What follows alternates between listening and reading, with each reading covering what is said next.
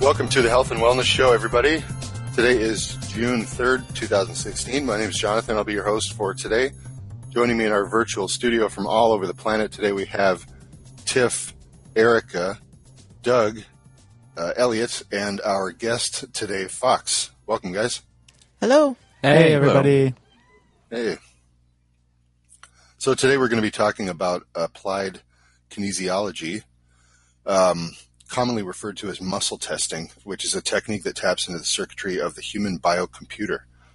Our guest today, Fox, is going to be sharing background information, personal experience with applied kinesiology, and how an experienced practitioner can establish a dialogue with the body, accessing its innate circuitry and information field to help determine imbalances and find corrections for those imbalances.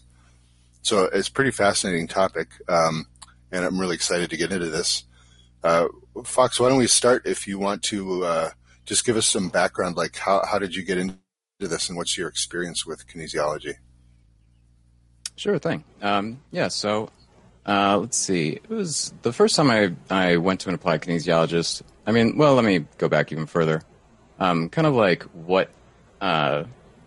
started me on this path more or less was working with computers, actually.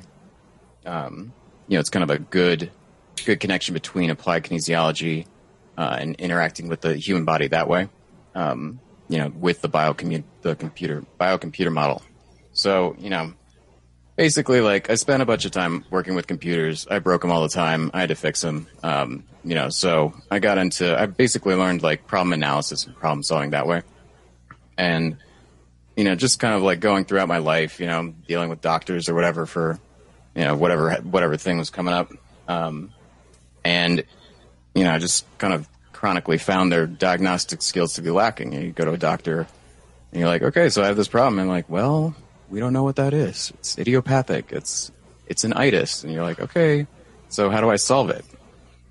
So this was kind of chronically unimpressed by doctors. So, flash forward to college, and I'm taking a class on biomedicine, which is generally what's referred to as modern Western medicine. You go to a doctor, they're a biomedical doctor, and we're taking this class, and there's a student in the class who's like, oh, I know an acupuncturist. And we were talking about other medical systems too. And she was like, oh yeah, we could, you'd probably come in for a talk. So we came in for a talk, and I was like, wow, this is, interesting. I don't know anything about acupuncture. Just totally ignorant on the topic. I was a physics major before, so, I kind of spent some time in modern materialistic science. And, so he comes in, and he's giving this talk, and he's just, going into kind of all these things about how acupuncture works. And I'm just like, what is he talking about? The needles are keys that open energy channels in the body, meridians? What? I was just totally lost. I had no way to translate what he was saying into anything I knew. So at the end of the class, he's like, oh, does anyone want a demonstration? And I was like, yes, me. I did the whole raise your hand and kind of volunteer yourself thing. So I didn't really believe, I wouldn't really believe anyone else's experience. So I go up there, and he gets this silver rod, and I'm like, what is he going to do with this rod? And he pokes an acupuncture point on my body, on my arm, and he's like, is this tender? And I'm like, I don't even know what you're talking about. It was, but I was like, I don't understand the question. It's just so disconnected from my body. And then he takes the silver rod and he holds it in his hand, and he pushes down on it without touching me, without telling me what's going to happen. And I feel a cool breeze go into my hand, and I'm like, whoa, what did you just do? And he's like, is it still tender? And I'm like, I still don't understand the question. And then he does it again, and I'm like, oh my God, you've just blown my mind, sir. I can't, it's... all of the stuff that he said, which made no sense, to me, clearly had something to it. So it was very interesting, and, I was just mystified. I was like, well, now I want to know more. Clearly there's some kind of, other aspect to the human body that I don't understand at all. Not that I understood much about the human body at that time anyway. But, there was more. So this was, it really piqued my interest.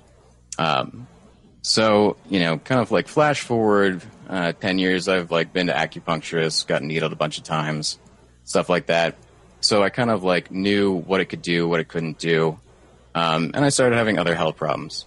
And, you know, at the time I had kind of read a lot on like diet and health. I'd switched my diet up, done a whole bunch of stuff, and I was still having problems. I was like, you know, what are these problems? How can I like find and fix them?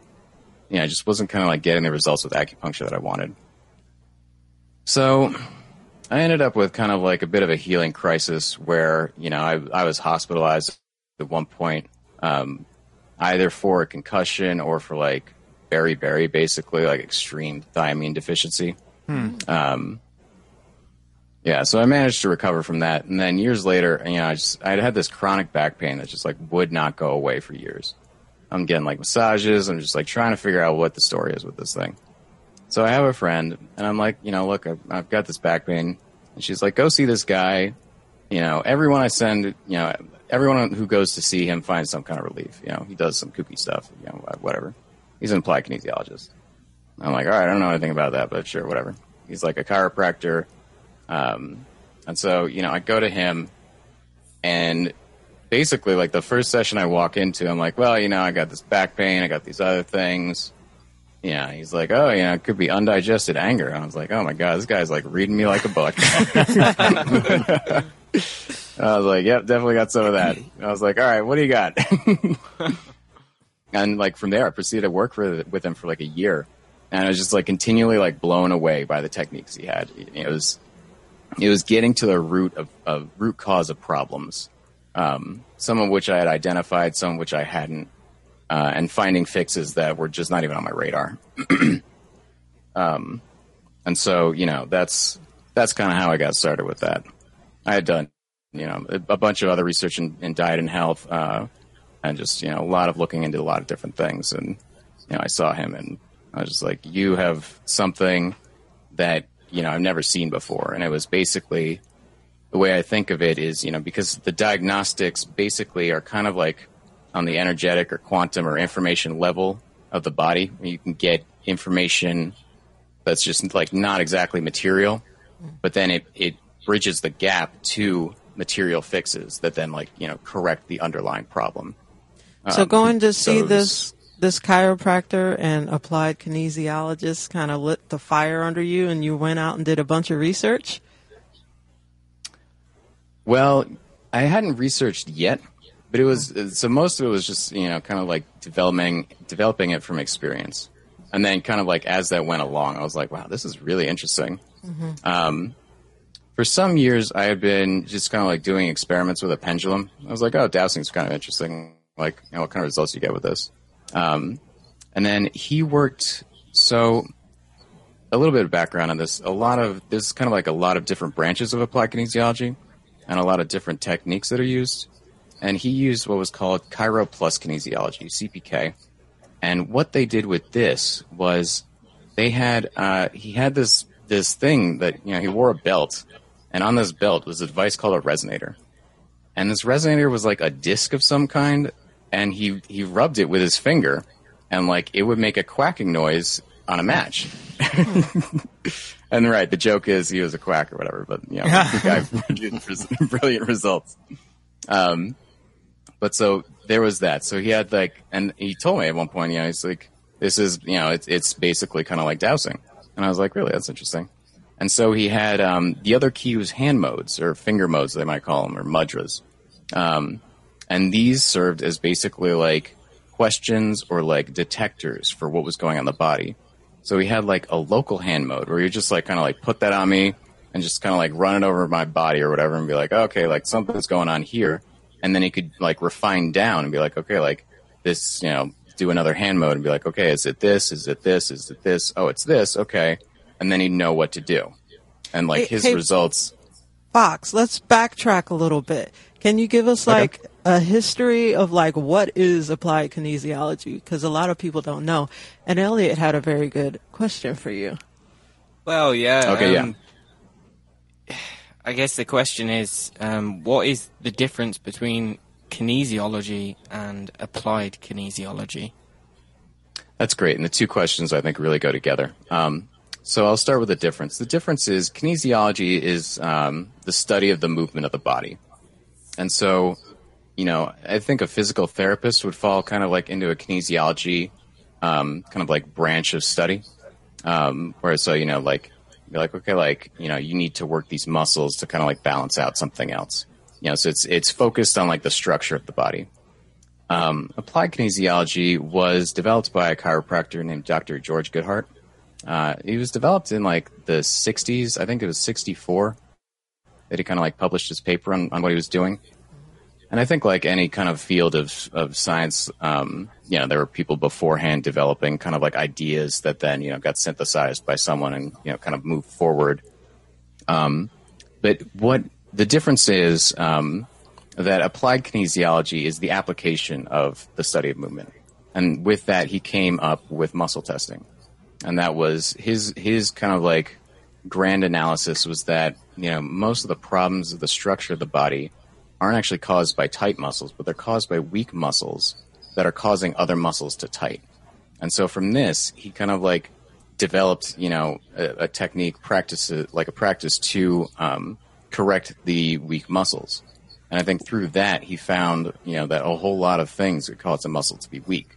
And so, you know, applied kinesiology, kind of its like foundational aspect is what they call the triad of health. Mm-hmm. And so that is structure, chemical, and mental/emotional. And when all those things are in balance, basically, like a person is functioning properly. And so any one thing can throw off the system. What can cause a muscle to become weak? I mean, it could be a chemical deficiency. It could be, you know, too much of a chemical. It could be a parasite, a pathogen. Those are all kind of like in the chemical branch. It could be, you know, there was one of the examples I picked up in the video and the article I wrote, was going through kind of like 5 major foods, and the muscles they specifically cause to be weak. People would consume these foods and these muscles would routinely be weak. Mm-hmm. Wheat was one of them, of course, blew out the psoas muscle, you know, and blew out as in like, you know, the muscle is like no longer functioning properly and just causes chronic health problems because of that. Whereabouts is that muscle? That's the one that goes kind of like, it's in the abdomen and it's from like the hip to, like the lower rib cage. And it holds all your organs. Yeah. Basically. Mm. Yeah. Mm. Sometimes known as the muscle of the soul. Mm-hmm. Yeah. So, you know, they went through basically like, you know, so consuming a food that's problematic could blow out a muscle. Sugar, for example, blows out all the muscles. So you mean blows out their electrical activity? Yeah, I guess I could say that. Okay. It causes them to test weak where they should have tested strong. Okay. Yeah, that's what I was wondering what you mean by blows out. You know, is it is there actually some kind of trauma there, or is it just weakened, the function is lowered? The function is lowered. So, like, you know, there's kind of like an art and science to muscle testing. When done properly, it produces consistent results. But I think of it as like a clutch when I've kind of worked with it myself. You know, like there's that point when you're pushing a clutch where it catches. So like a weak muscle doesn't have that point, you know, like you're testing something, it tests strong, like you've hit the point of the clutch and it's not going to go any further. It tests weak and you just push right through and the person can't resist. Mm-hmm. And so how exactly would you test the muscle to see whether it was weak or strong? Well, that's when the muscle testing comes in. So to be able to properly muscle test, you have to calibrate a patient.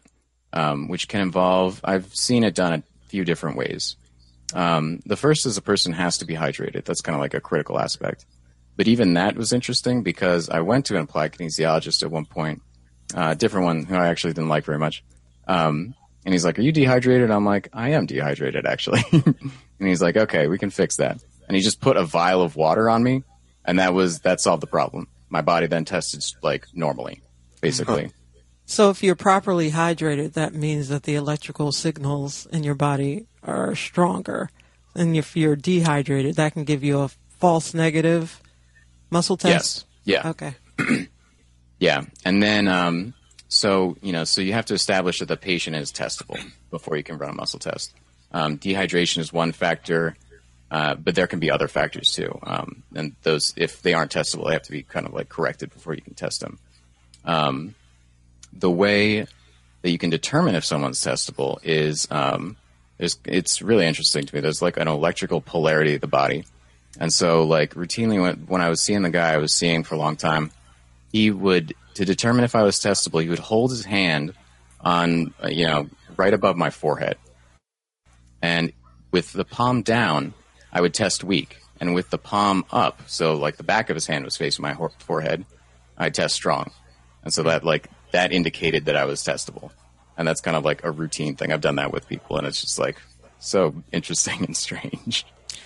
In your research, have you ever come across someone that is under the influence of substances of any sort and how that would make them testable or not? That's a great question. I have not actually come across that. I haven't run any of those such experiments, so I'm not sure. The other factor too to factor in is, so the way it works is, usually people test, you know, arms, kind of like if anyone's ever seen a standard muscle test, someone's arm is extended and you're trying to push down on it. Maybe they're laying down on a table, maybe they're standing up. But that's kind of like the standard test. And the reason it's, that test is done that way is because it's convenient. You know, it's just a convenient muscle to work with. But what's actually happening is that muscle is serving as an indicator muscle for whatever's going on. And that's when you can introduce what they call therapy localization, or TL, they call it commonly. And what that is you can then kind of like access the circuitry of the body. And honestly, I don't know if it's electrical or like something like electrical, but it's some kind of like circuitry kind of thing. And you can like press on different points in the body. And then that muscle, even though it's not, you know, linked to that point necessarily, is then kind of like serving as like the diagnostic point for whatever you're testing. So you could press on someone's liver and push down on their arm, and even though, you know, according to like the acupuncture meridian system, that, well, depending on the muscle you're testing specifically in the arm, it's either like the stomach or the lungs. So it doesn't have anything to do with the liver, but it will indicate the status of the liver. Through therapy localization. So this is good for everything pretty much. I mean, not just structural problems. I mean, I've had a chiropractor do kinesiology on me, you know, to test whether or not I had like a subluxation in a certain point in my spine, things like that. But this is good for a whole host of other things too, right? Oh yeah. Yeah. Yeah, because, I mean, it works on the triad of health. So, you know, I think most practitioners are chiropractors primarily, although not necessarily. And they're probably the best type of practitioner because they can work on the structure of the body. But, yeah, I mean, you can diagnose chemical things. That was really kind of like what I got into with the guy I was seeing. You know, I think basically because I found the best fixes with chemical fixes. You know, so like supplements, for example, like, you know, if you're having some kind of problem going on, like, you know, a supplement can often correct the issue. And the effects can be pronounced in a number of cases. But it could also be emotional issues too. You know, it's fascinating because the whole thing is also like modulated by the mind. So you could ask someone a question, or have them think of something. And then the muscle test will indicate kind of like the answer to that question, even though you're not doing like therapy localization. You're not necessarily testing anything like directly on the person. You know, they are holding a thought, and then you can test how they react. For example, one of the case studies I'll go into, the things I kind of fixed, was this male meat allergy. And so I'm seeing him. You know, it was silly how long I waited to ask this question because the guy solved it almost immediately, which was astonishing. But you know, so I'm like, okay, like, you know, what's going on with this thing? Like, can I do this? Can I do that? And he's like, you know, we get some results. And he's like, okay. So you couldn't eat meat? I don't even remember how it came up, but I was like, yeah. Are you saying you couldn't eat meat? For how long? Yeah. Like 3 years. Wow. Long time. So what kind of reactions did you have when you ate the meat? Hold on. Let me finish this one up. I'll get into that. But so, you know, he's like, okay. And I'm like, all right, so how long am I going to need these supplements? And he's like, and I don't remember how it came up, but it was like, you know, I'm kind of like frustrated with my job. He's like, all right, think about your job. And I was like, oh, God, I test week.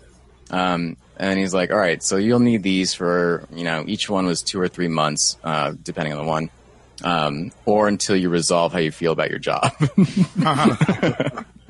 And I was like, that's interesting. So, yeah, so you want to jump into the mammal meat one? That's kind of like the kicker. That's the best one. Because it's very odd that someone can't eat meat. Oh, yeah. Yeah, it was.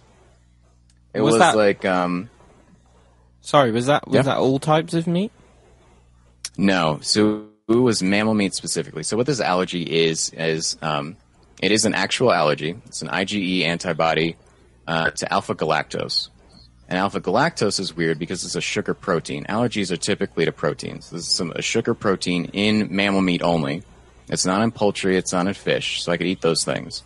And people generally react more to fatty meat and even like mammal fat itself than to, you know, the protein itself. Like people who have this allergy a lot can eat lean protein and be fine. Lean, you know, steak, pork or whatever. Well, probably not pork, but, you know, lean steak or something. They could eat that and be fine.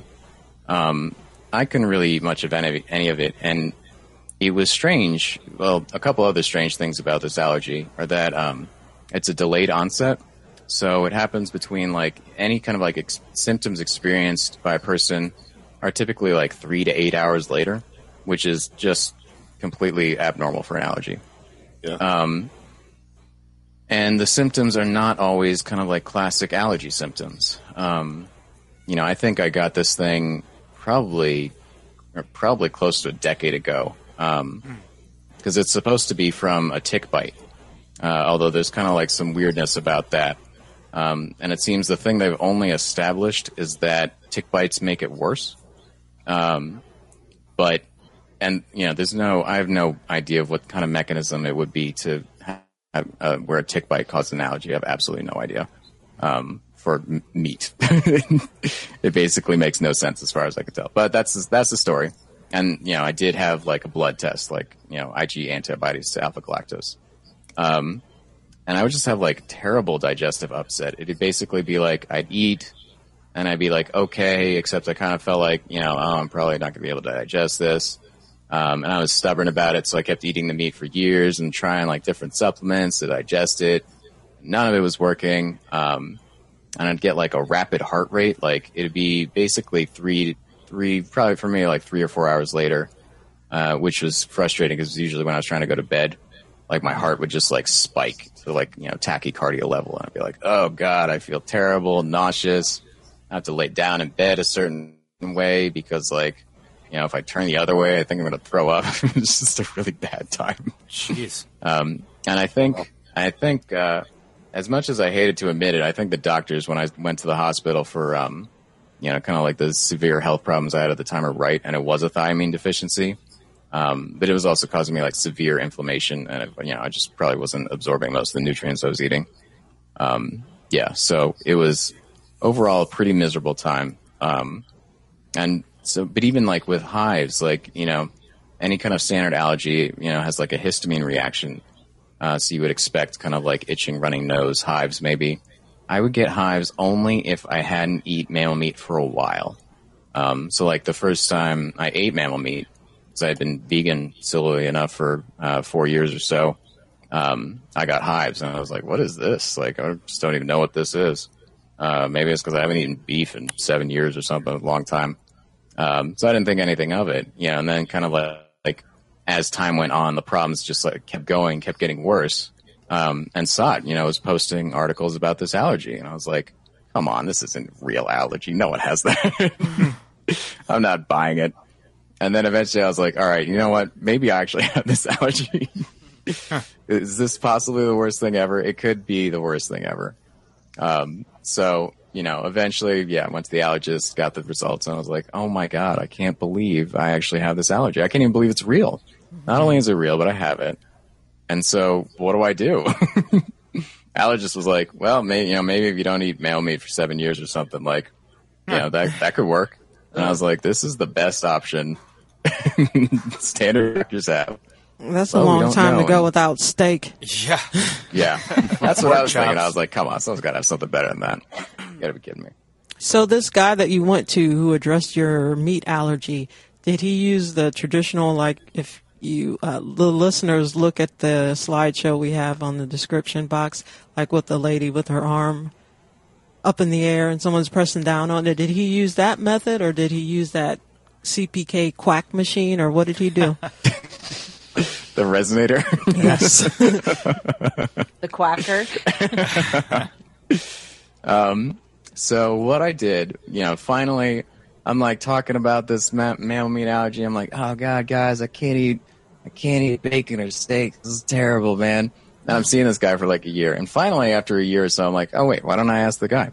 Huh. So I go to him and I'm like, all right, you know, I need a solid test. So I need the items basically to run a proper test in this case. I needed the items that I couldn't eat.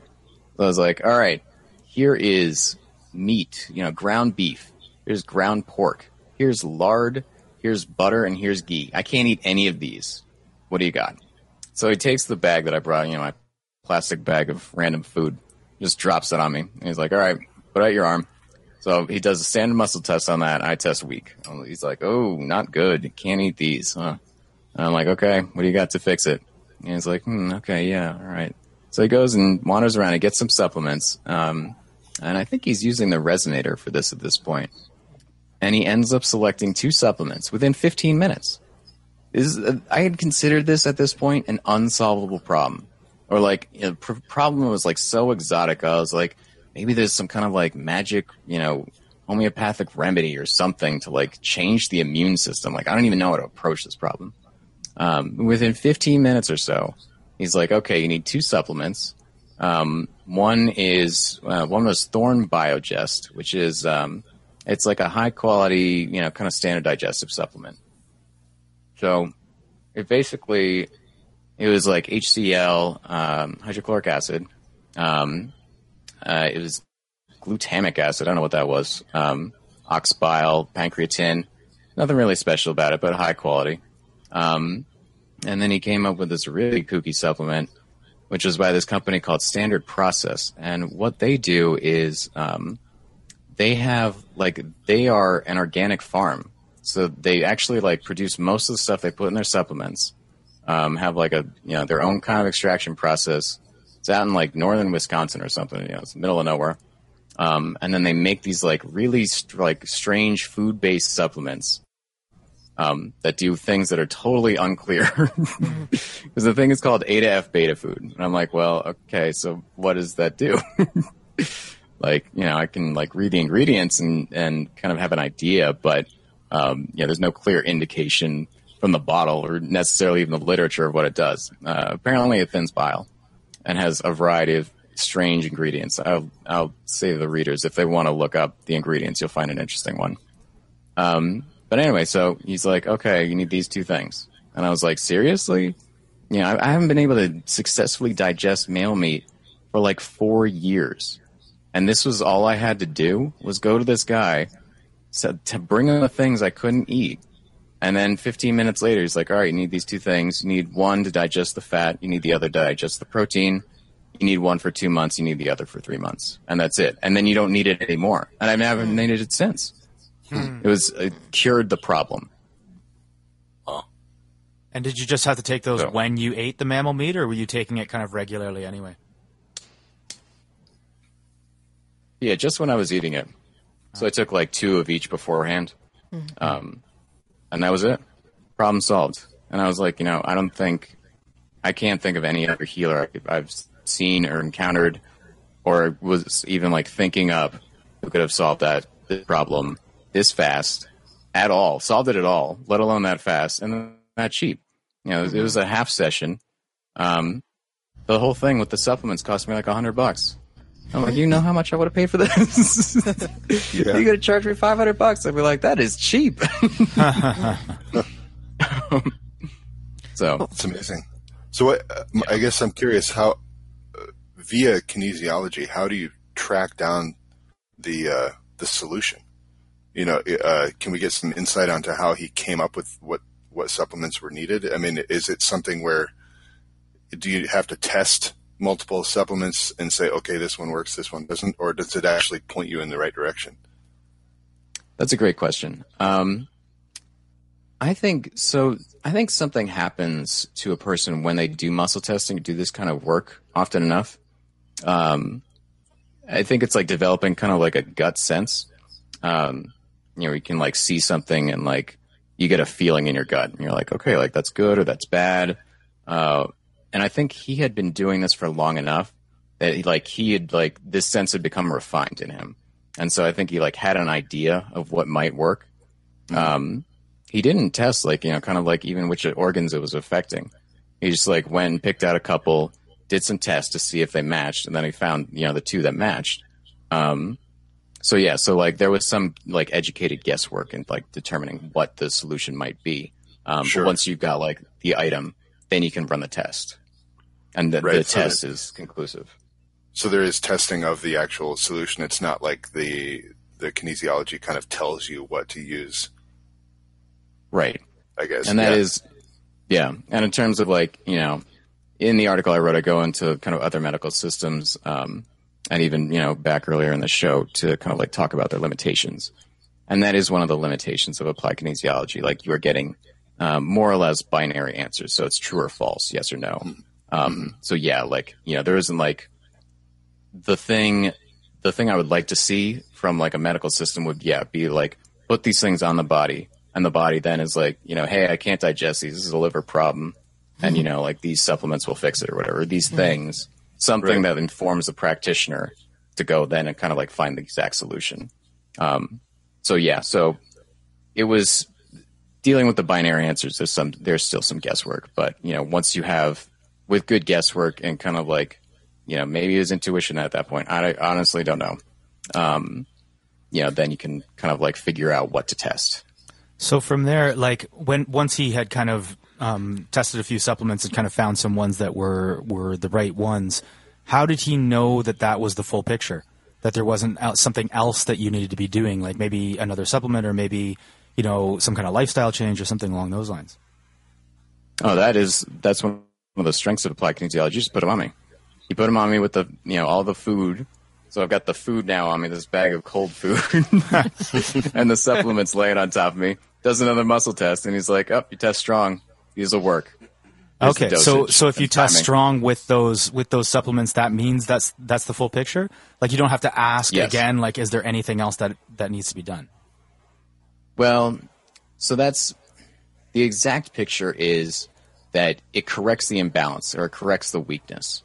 So there could be other things going on.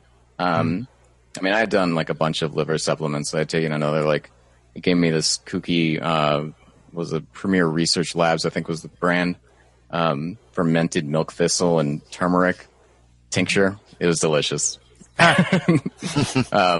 So, I'd done a bunch of stuff to fix my liver. So I was kind of thinking that wasn't the problem. But so there could be things that aren't necessarily comprehensively covered. I can't guarantee you that it's the full picture. But in terms of health things, I think of it at least as peeling back kind of the layers of the onion. And get one layer, get another layer. At the very least, that would be a functional solution. So that testing can provide a functional solution. I'm curious, Fox, if people have doubts or they don't believe in the system, would that affect the way that the muscle is tested, or does it kind of override the whole belief system? Where people are resistant to go to an acupuncturist, like you were saying in your experience. Or... Mm-hmm. I mean, it can. So, there are things that a person can actively do to kind of prevent muscle testing from being correct. I've even been a patient in that situation because I saw a chiropractor who did muscle testing, wasn't a applied kinesiologist. And he was just telling me things that I already knew. And he was really irritating me. Yeah. And I was like, forget your muscle testing. I'm not going to be cooperative. And so, it's possible to make it not work. You got to be working on it. But, I think if a person's kind of open to that and is not basically at that point what you have to be doing is putting other muscles to work to get the muscle that's testing weak to test strong or something like that. Mm. So it's possible. And a qualified practitioner has probably dealt with things like that. So, they should be equipped to kind of like handle that situation either by like kind of like removing themselves from the situation for a bit, letting the patient kind of like calm down, or, just doing something else that I'm not aware of. Well, Fox, I have two questions. The first one is, so you went to this guy, you walked out with the supplements in hand. Did you have to stop yourself from just pouring the lard down your throat and the meat while you're still in the parking lot? Oh, my God. Just shoving raw meat into your face. I didn't quite go that far. He recommended, kind of like being on the safe side and, kind of like starting slow. So I cooked up some of it and, I ate like a little bit, was trying it out and didn't want to have a bad reaction. I knew the reaction wouldn't kill me. And some people with that allergy can, have like anaphylactic reactions. So it can get pretty bad, but mine hadn't been any of that bad. But yeah, I mean, I don't think I even knew how to feel at that point. I just felt like a combination of like excited and stupid that I hadn't asked sooner. Well, the second part is, I went to a naturopath years ago, and she did something like that using a different method, not like having me hold my arm out. She would give me little containers of like gluten or some kind of dairy product, and I tested weak, but she didn't do the arm out thing. She did something with her fingers. Can you tell us about like different ways of doing muscle testing besides the arm thing? Yeah. So that's also an interesting thing. I've been seeing another practitioner lately I like, and he uses this technique called Brimhall technique. And it's another kooky technique where he like puts his fingers on his head and like moves them down towards his neck, and like where they fall on like his head or whatever, his neck, determines whether it's a yes or no. And so what? Like, he could... He's putting it on his own head? It works on his head or the practitioner or the patient's head. Works on both. So he just sticks his fingers on his head, and wherever they fall determines whether it's a yes or no answer? Well, no, he like puts them on top at the same place, and then he moves them down, and like where they stop falling down. Huh. Does that make sense?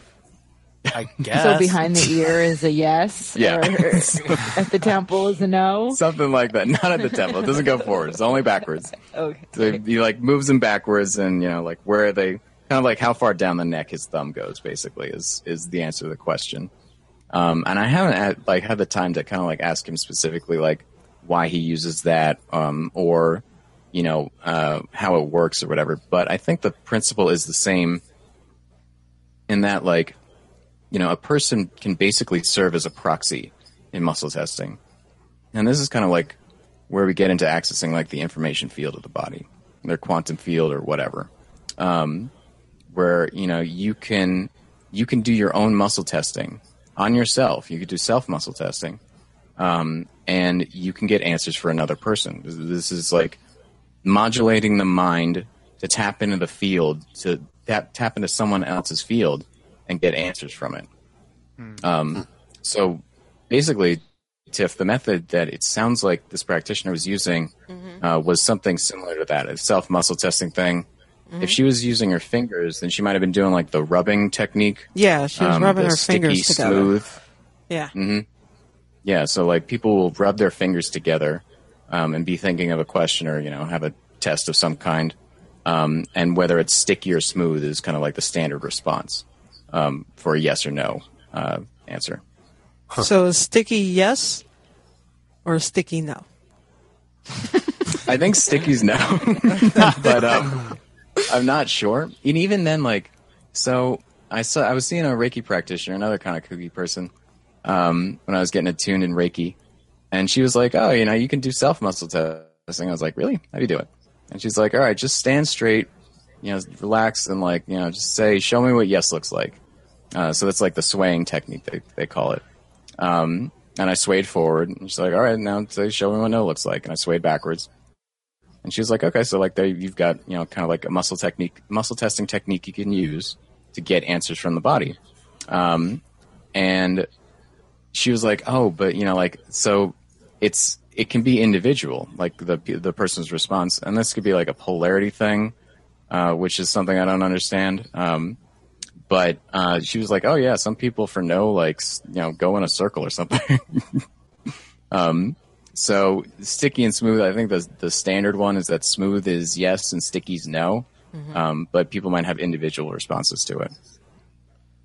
So Fox, I'm curious to know whether you know of any specific ways as to how to control for things like personal bias in this, or how the practitioners may, deal with that when dealing with their patients.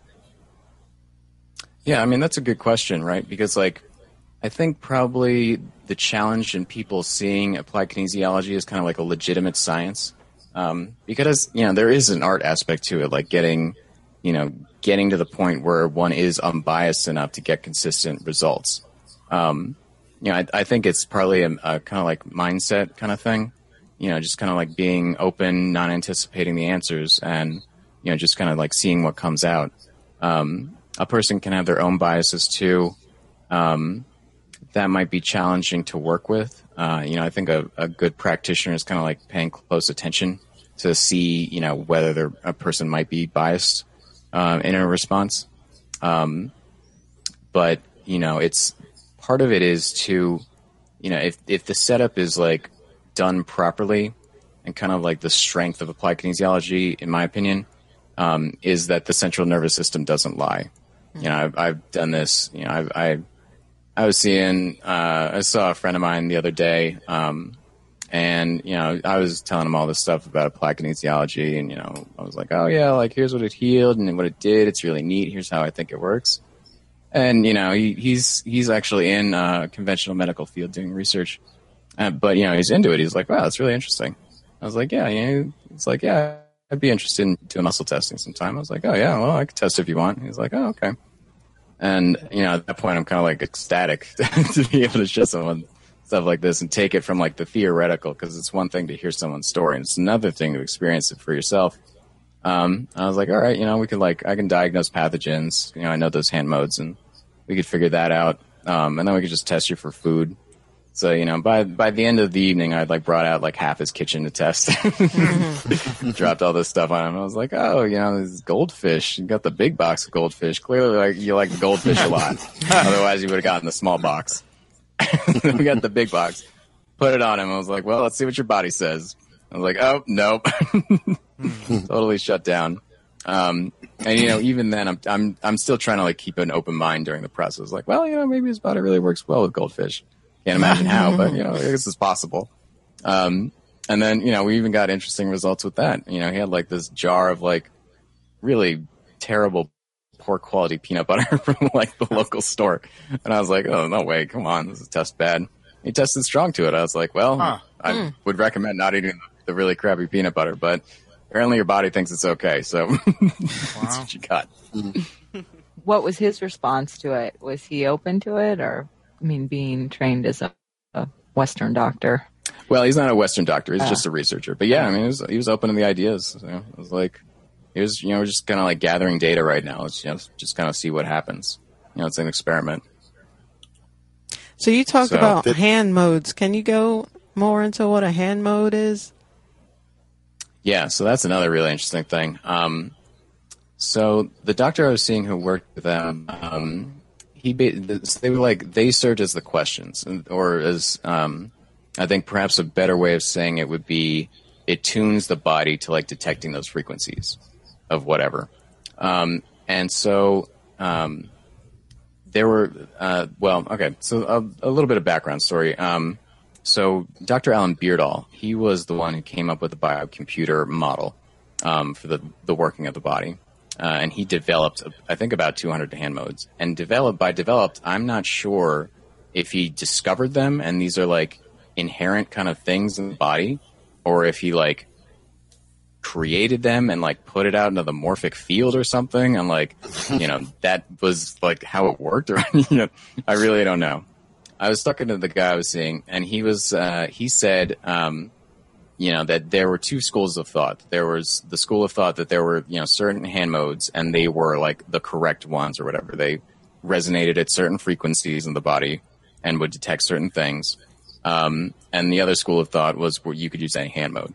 And his thought and thinking was, you know, both seem to get, you know, accurate results. So, you know, there's something like with modulating the mind that works with the hand modes. But anyway, so like, you know, he taught me a couple, well, more than a couple. He taught me a small handful of, hand modes. And, you know, I think in my opinion, they like help focus the mind to like, you know, into detecting whatever. But they can detect all kinds of things. I mean, basically like it broke down to like the thumb was like the selector, I suppose you could say. So the thumb didn't like have any kind of like thing. It just like, that was how a person directed their intention to serve as a detector for something. And then the pointer finger was structure. So like that was detecting structural issues. The middle finger was chemical. So that was detecting chemical issues. I think the ring finger was, I'm not sure if that one's emotional or maybe electrical. And then I think there was I don't recall what the last one was. But yeah, so, you know, they just had hand modes for everything. You know, the article I wrote had just two of them, mold and virus, but I also know bacteria, similar to both of those. I mean, he had an EMF detecting mode, you know, so at one point he's like, oh yeah, you could just detect EMF with this. And I'm like, really? And so he like, you know, he does the hand mode and he's like wandering around his office with a resonator and just like whacking it. He gets close to the light and just whacking more. And I'm like, oh my God, guy's turned himself into an EMF detector. It's amazing. I've done my own experiments with that, and it's kind of fascinating too. You got like the pendulum out, and you got the EMF hand mode, and you're like, "Oh, what's just going on around here?" So it's really configure their fingers in a certain way, like maybe the pointer finger touching the thumb, or the ring finger touching the thumb, and they use that CPK machine and ask a question or walk around a room, and then it gives them an answer about you. Yeah, basically so how it works.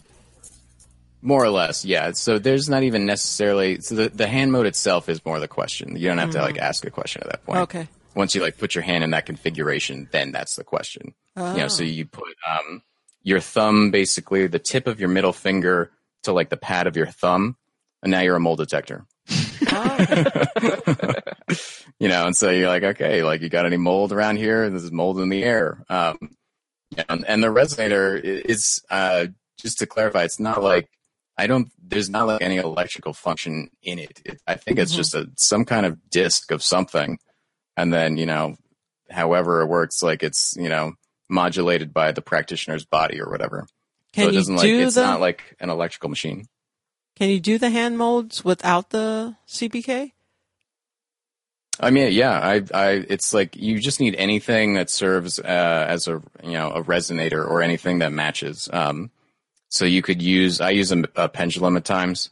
You know, so I'll do EMF stuff and get out the pendulum, you know, put on the EMF mode on my left hand and then just walk around with a pendulum and just kind of see what it does. The pendulum is the reading instrument, so that was going to be my next question. So you're walking around with your hand mode and does your body start to vibrate or are you getting signal? Just yeah, the head starts to nod yes or no. I mean, I guess you could. I don't know. I mean, I think you can actually do that even with muscle testing. Like you could do like finger muscle testing, for example. Like you know, make the EMF or the like mold hand mode and do like a muscle test on yourself and get an answer. I think it's probably easier with some kind of device, whether it's a pendulum or like the CPK resonator, or, you know, whatever, something else, to kind of like provide a clearer indication. And possibly, I mean, now we're getting into kind of like the nuances of like the circuitry of the body and the whole system. And so these are like specifics. I don't know, but you know, a pendulum works, you know, I've used that. I've kind of like gotten a lot of results from that. Sometimes I'll like do it through the computer and be like, oh, you know, this person I'm talking to, like, they got any mold? Just curious. I mean, it's a lot of it's just like experimentation. I don't necessarily know what I'm doing, but you know, I collect the data and then I wait and figure out if at some point, like, you know, like, oh, like this has been confirmed or makes sense now or something. Guys, we have a caller, so we can go ahead and take the call. Caller, hello. What's your name? Hi, I'm Mikey. Hi, Mikey. Hey, Mikey. Hi, Mikey. I just happen to be here in the studio. Oh, you're a caller. Blue or cover, Mikey. Car in my mouth. Did the pendulum tell you to call in? No, I just want to say I'm very thankful for this show because I just want to give a little testimony because I've been in kinesiology sessions for about 2 years. And I just want to say that everything that you have said, my same experience, and it's true. And I had very good experiences with kinesiology. And my story is that back then I didn't really know much about alternative medicine or treatments, and I had my old fillings removed, drilled out by the dentist, you know, the mercury fillings. Told a friend about it, and my friend said, "Oh, you have to go detox." And I know this therapist, he can help you, you know, with detoxing. So I said, okay, not a bad idea. So I went to her, and it turns out she was the wife of our family doctor, and she did this. She was a professional in kinesiology, and I went there a little bit skeptical because, like you, Fox, you mentioned you're a physicist, I think you said. I graduated from university back then, you know, like mechanical, electrical engineering. So I didn't really believe any of, you know, alternative things, but I was open enough to try it out. And the first thing she did, I just laid down on this bed, and we did the classical muscle test, you know, where you stretch your arm up. And what she did is she had her left hand on a kind of the diagram of the human body. And with her other hand, she tested my stretched up arm, and was basically asking yes and no questions. Where does this, you know, the drilled out debris from the amalgam from the mercury cause a problem, or where is it at the moment? And I got weak when she had her hand on the colon, you know, right, the colon right below the stomach.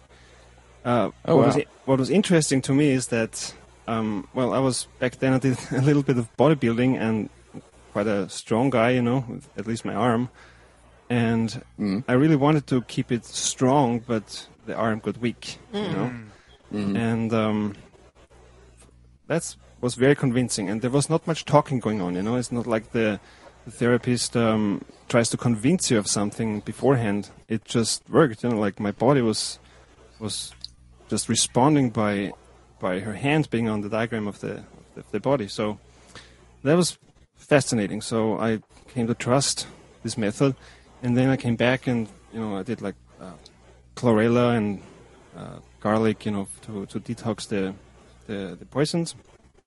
And then I kept coming back for, you know, a couple of sessions, and at some point we asked again my body what is needed to detox more, and basically nothing, no question would work. Basically, like, do we need more chlorella? Do we need, you know, other helpers? And nothing would confirm, but at the same time there was a confirmation that I still had toxicity. So then suddenly the line of questioning got towards emotional things, and she also worked professionally in like this emotional and psychic area, and then it turned out that I had a belief system that said I don't deserve to be completely healthy. Wow. So and as soon as she asked that, do you believe you don't deserve to be completely healthy, suddenly my arm got strong. So we knew that this was a problem that, you know, I had to be worked on. And I was surprised because, you know, who does not believe that he deserves to be completely healthy, you know? So, and then our sessions got more and more into emotional stuff. And also family stuff, because my therapist was working with It's called psychokinesiology. That's, I think, another variant of kinesiology. It's not just, nourishment and chemicals and stuff like that. Right. Family issues, and yeah, as I said, there was not much talking going on. It was just basically yes, no questions, and it helped me a lot. So that's my testimony. And there's one thing, people actually know quite a bit about muscle testing, and with friends we tried a few times to test, just between each other for how many compatibility drops. Yeah, no, how many drops of some kind of supplement do we need, like iodine and stuff like that. But what I noticed is that the muscle test didn't work that well. Because with my therapist, just after one or two sessions, it was very tuned, it was very smooth. For me, I knew there was a very clear yes and no signal. Basically, I was very strong, and therapist couldn't actually bend my arm. And the weak signal was very weak, so that the arm went down. And that I didn't notice with other people. So that's maybe my question. Can people that don't have visited... professional training in this area still do some testing between each other, or what's the deal about that? I think that's possible, yeah. I mean, I think it's a skill to develop. I've worked on a number of people, just not as a practitioner, just kind of like experimenting. And I think there's definitely a skill aspect to it, and there might even be kind of like... like a strength differential kind of thing. Like, I'm generally like a stronger kind of person. So, some people I have trouble getting good results from. And I'm not skilled enough to understand why. I do like the basics, or whatever, like, okay, you're hydrated.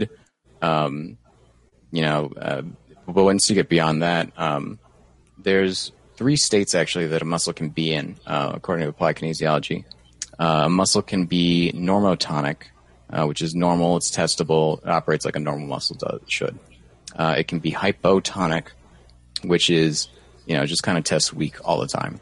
And then it can be hypertonic, which means it tests strong all the time. And both hypertonic and hypotonic aren't testable.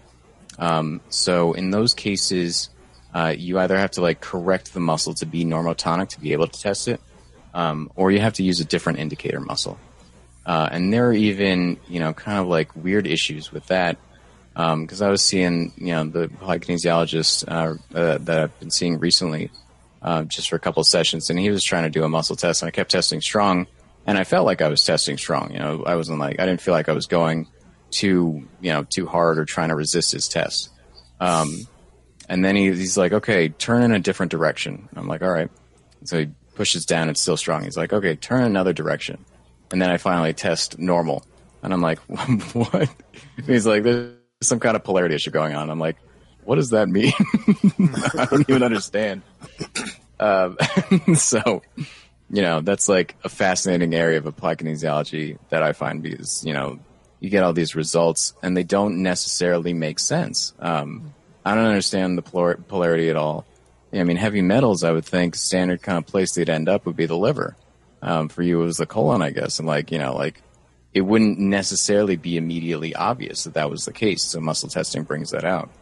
The other thing that I think is really useful in muscle testing is making it kind of real for the person, right? Because that was a thing you saw for yourself. You're like, I was trying to stay strong.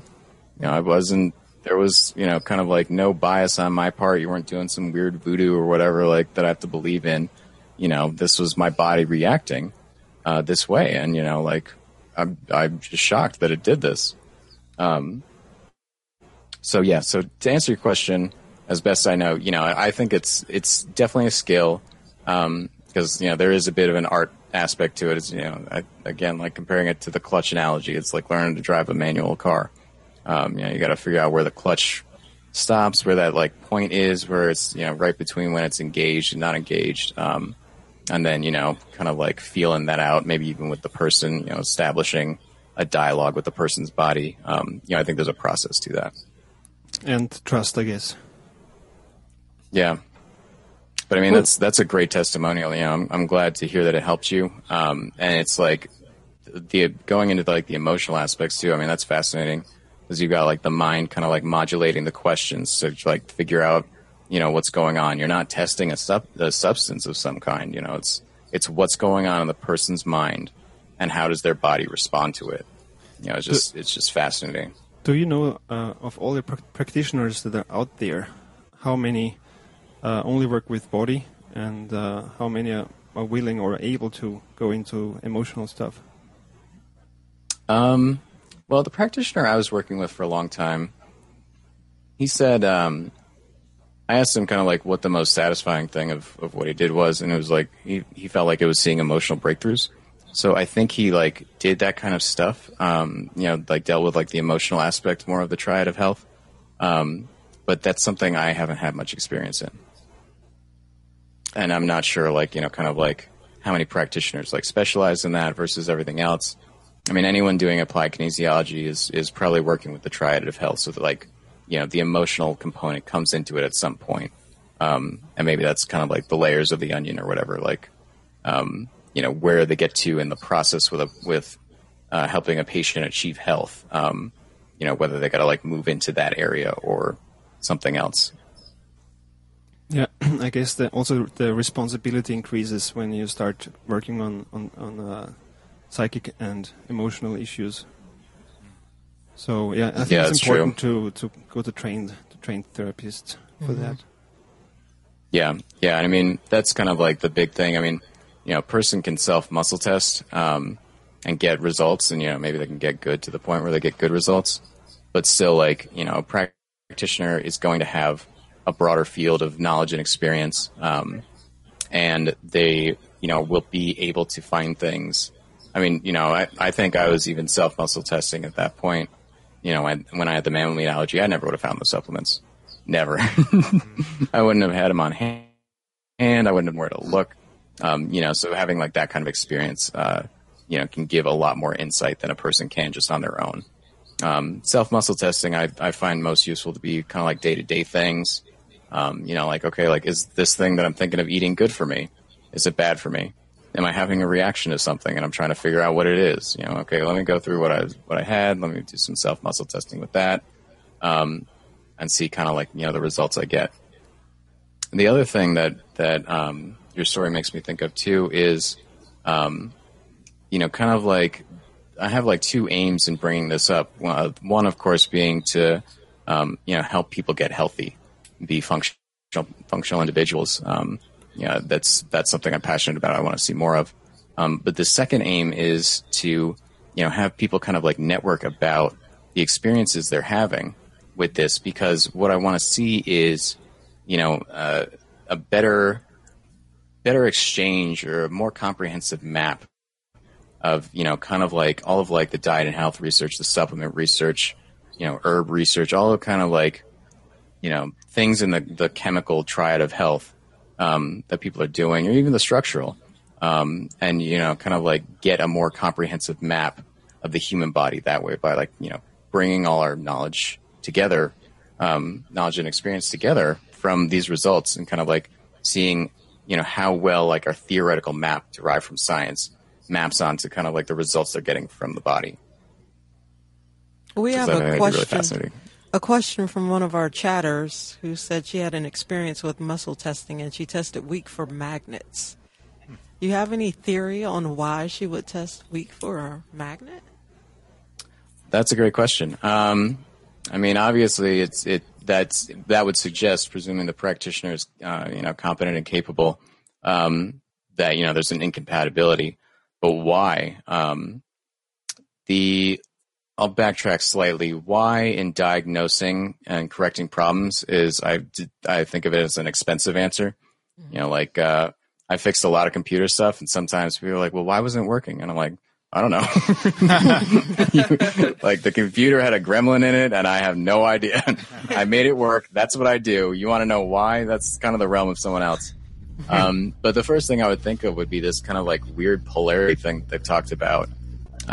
Which is, there was one of the supplements I was taking, I think it was Premier Research Labs, and they kind of look like cheapo, weird supplements. They got a really bad looking label. But one of the things it says on it is, you know, tested well for all four biopolarities. And I'm like, well, what does that mean? So, you know, and then doing the muscle testing with the guy I've been seeing lately. And he was like, you got a polarity issue. You know, I have no idea what this means. I assume it's something to do with like the electrical or like information system of the body. But I don't know enough to get into any more detail than that. That's what's really fascinating. Oh, sorry. Go ahead. I was just going to say that's what's really fascinating to me is the because if I play devil's advocate for a second, it makes sense, like from a structural standpoint, that if I put pressure on the body physically, that a muscle would respond in a positive or negative way because of the way that the physical interconnectedness within the body. But the idea that you can just like your story about the meat, you just put a bag of meat on you. And you respond to it, there's obviously some sort of connection with the information field around the body, a non-physical connection. Not only that, but Mikey's story about the therapist using a diagram of the body and not even using any of the substances themselves, that's really fascinating to me. It seems like there's a really complex area there that we don't fully understand. Yeah, I mean, absolutely. You know, it blew my mind a number of times, because like, just like seeing the process, it's just so fascinating. Like, he would routinely, I'd get a supplement from the applied kinesiologist or I'd bring one myself and he just put it on me, the whole jar. And, like kind of from like the mechanical scientific viewpoint, well, like even if you bought in, let's say you're like a mechanical kind of like nuts and bolts kind of scientist person. Even if you buy into muscle testing, you're still like, well, how does the body know that it's not like eating the plastic jar or something? Right. But it knows. The other thing too, since we're dealing with kind of like information fields, quantum fields or whatever. And I just don't, these are kind of the best terms I have, for a thing I don't understand. When the, applied kinesiologist who used CPK was testing me and he was doing the hand modes, he would put the supplement on me. And then to like anchor his mind to the frequency or something, he would tap it first with his left hand where he was doing the hand modes. So he'd tap it in a certain way every time. And then he'd like bring bring his left hand over my head and, start like figuring out a dosage and timing for it. So, these things, I wonder how much, if we're dealing with quantum information in some way from the body, I wonder how much of these things are necessary. And, Mikey's story with, just a diagram of the body and getting answers from that, I don't think there's necessarily a limitation in terms of like time and space even of like, getting these kind of diagnoses. But I kind of suspect that there's kind of like, it's doing it a certain way and even maybe just repeating the way you're doing it, whether or not it's, like the way or your way or whatever, produces like more consistent results. That's kind of my current theory on it. I would agree because one of the other advanced techniques she did was she had a glass prism next to me, which was actually just a plexiglass. And then she used a polarizing filter from a camera, like photographers know what that is, and she would just turn this polarization filter on this plexiglass thing and would use that technique to get strong or weak signals. I can't really remember what she did, what we were working on, but it worked. And like you said, I think it's not important which method exactly is used. It's just the therapist has its own system, and he can establish the methods he wants to work with, and it seems to work. Is it a diagram or this plexiglass prism or this tapping that you mentioned or the rubbing of the fingers? It's like all different methods, but it seems to be the core why it works is something within the body and the therapist. Right. Yeah. It sounds like it's tied in.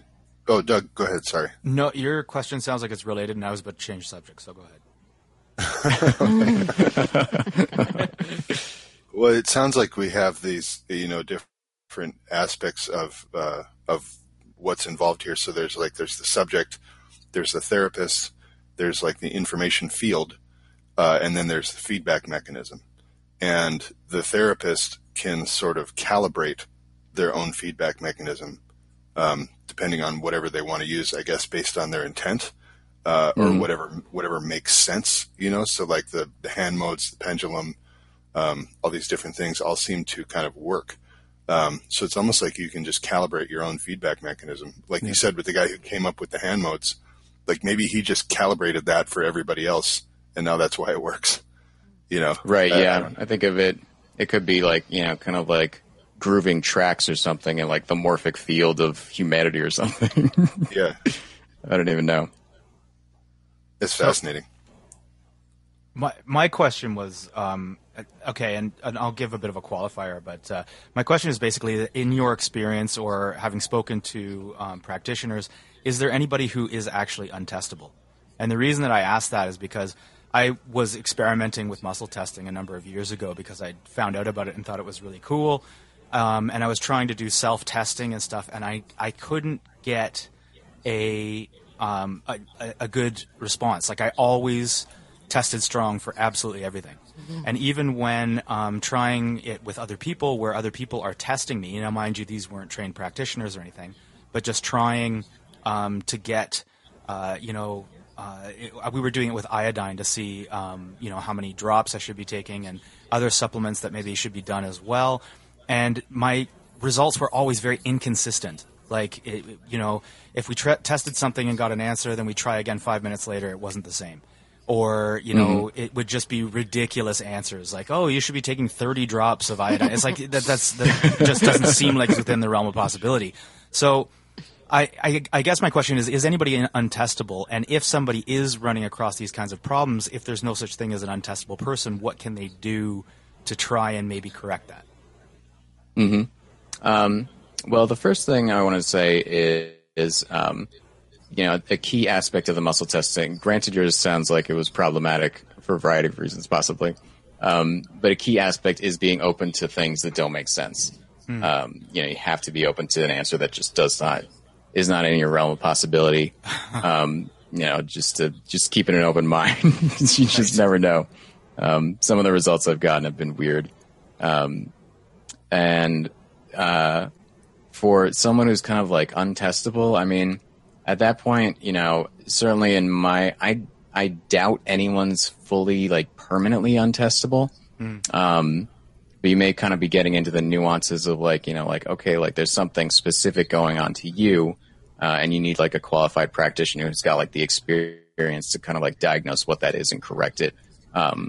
Yeah, I mean, it's kind of just like the standard range of people I would suspect. You know, it's some people are easy to test. Some people have something, you know, interesting going on, strange going on, that has to be corrected before they can be testable. Right. But that makes me think of an interesting story too. You know, there was just one day, you know, sometimes I'll just play with a pendulum and see, just kind of see what kind of answers I get.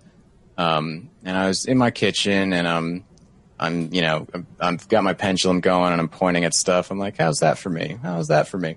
And I point at this, you know, sweet potato I've got. And I'm like, how's that for me? And it's negative. And I'm like, what? Come on. I can eat sweet potatoes. That's ridiculous. I don't believe that. And so then later, yeah, I deal with that. I move on with my life. And then, you know, later on, I go and look at the sweet potato. The thing is rotten on one end. I'm like, oh, okay. There we go. Rotten sweet potatoes, not good for me. That seems reasonable. Yeah.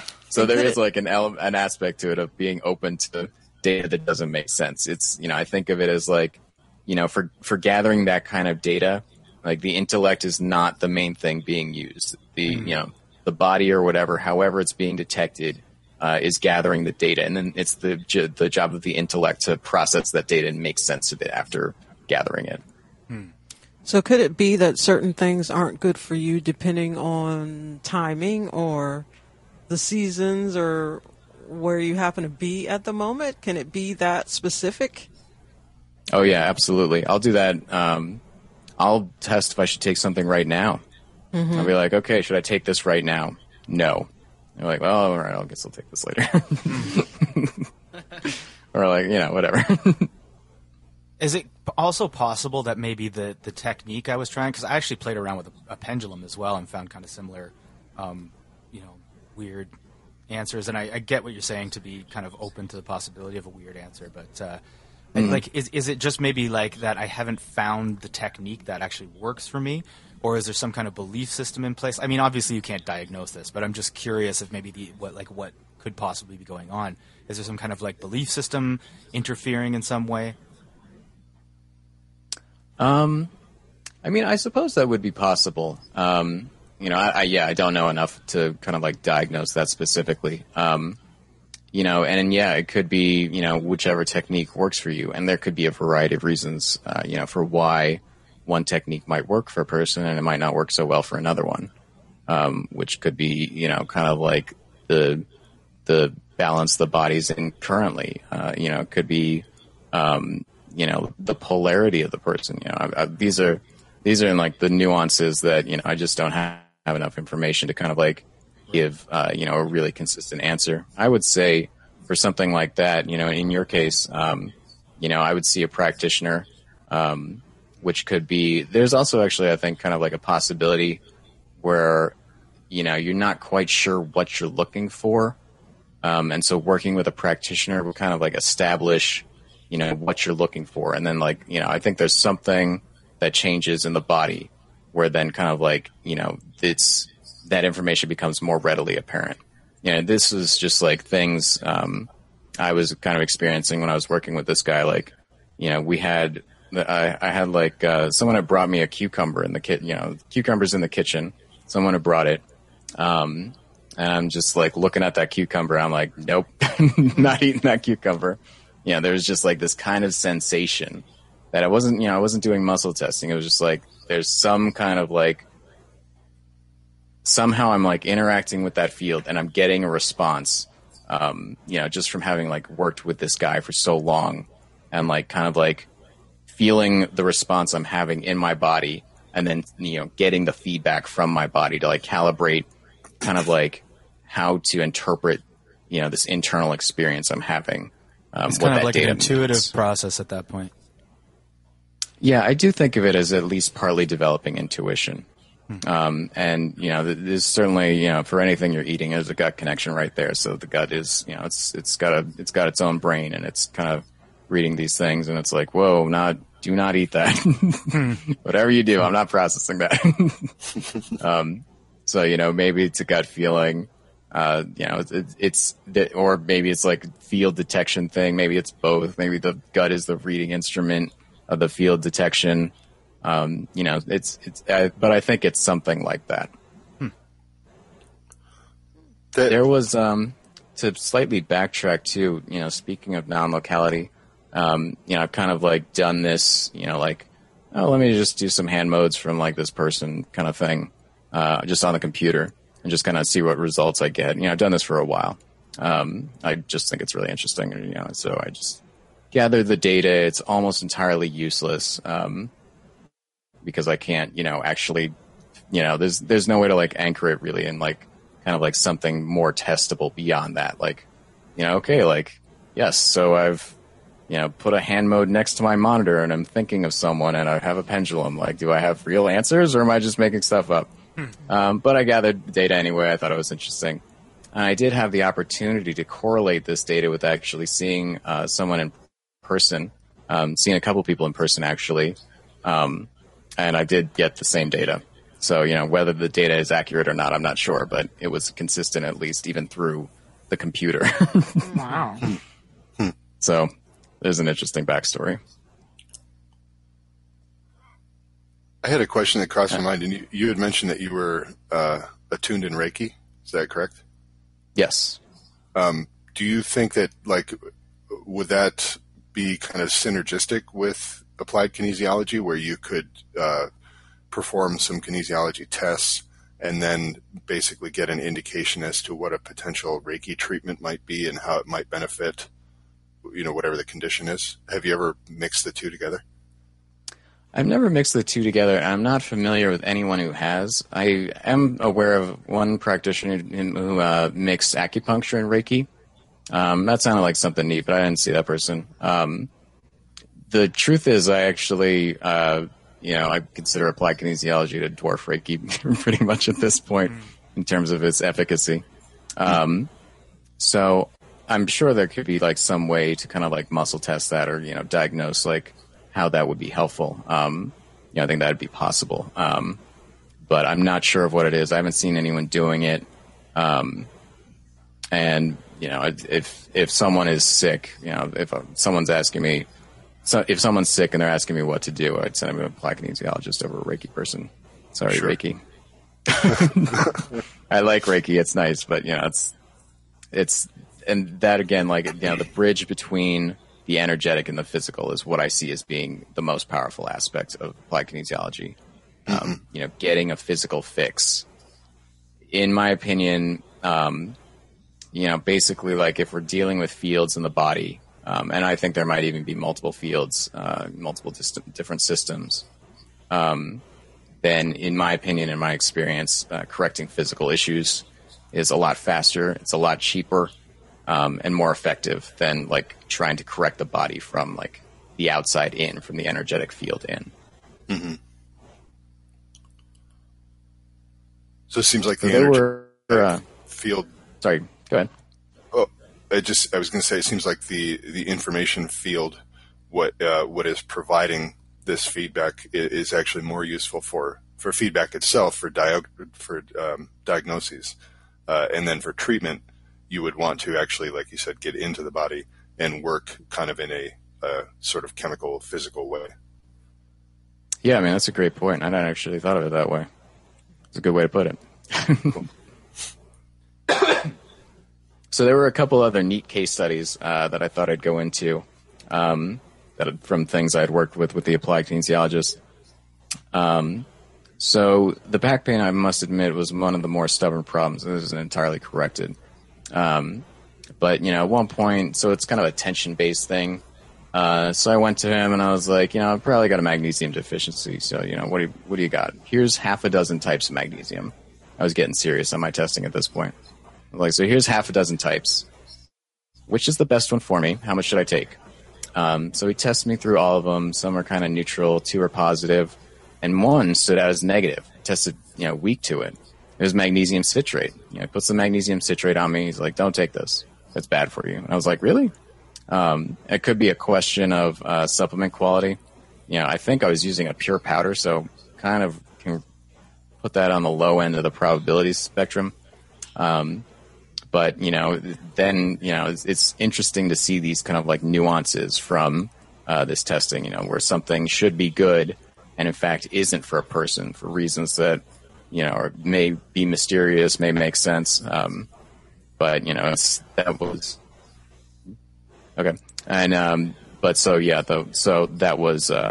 was an interesting result, I thought.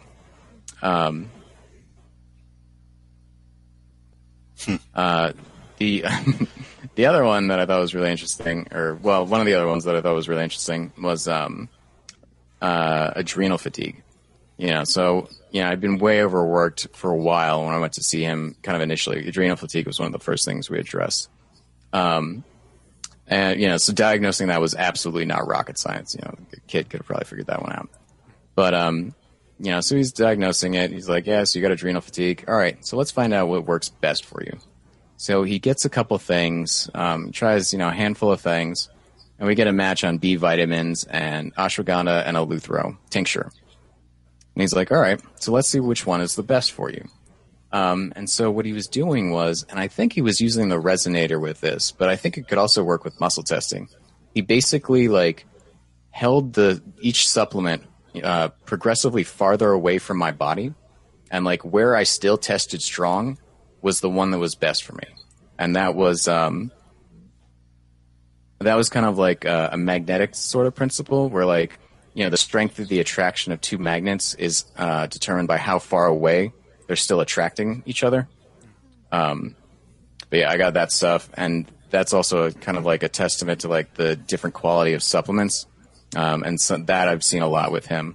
because, you know, I bring like, it was most pronounced with the adrenal fatigue, because he gave me these tinctures that he had that I think were from Standard Process.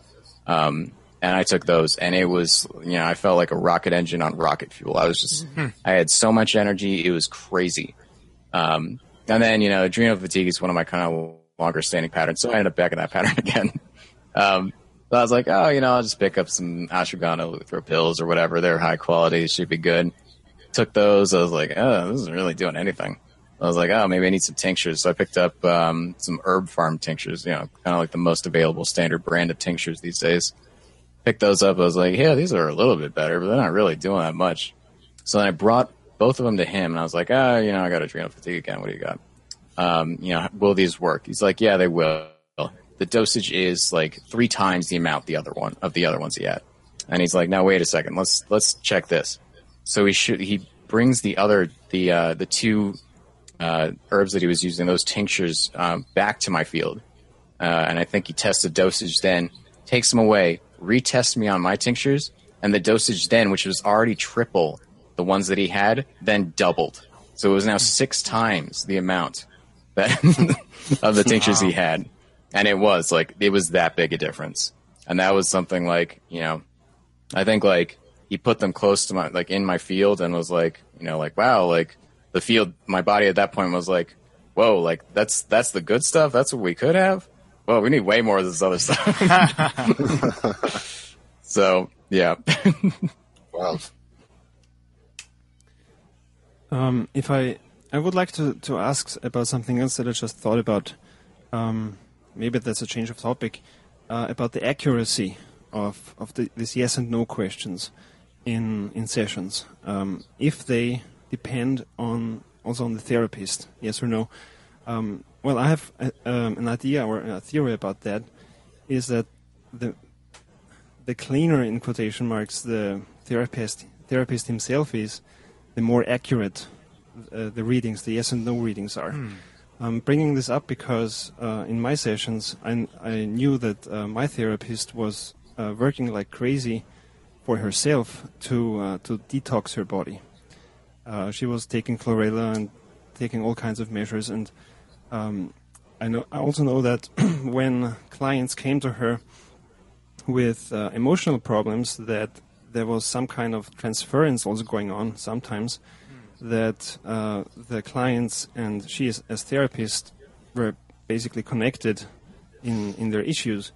And that's what she told me, that it's not just a unidirectional process where a therapist gives answers to the client, but it's like both ways, and that the therapist also has to work on himself to make everything more accurate. And it kind of makes sense when you think about, you know, stay with physics, like a multimeter where you measure current. You get a better reading when you have a better measurement device. So, well, my question would be if you would see the same or have made similar experiences with this in mind.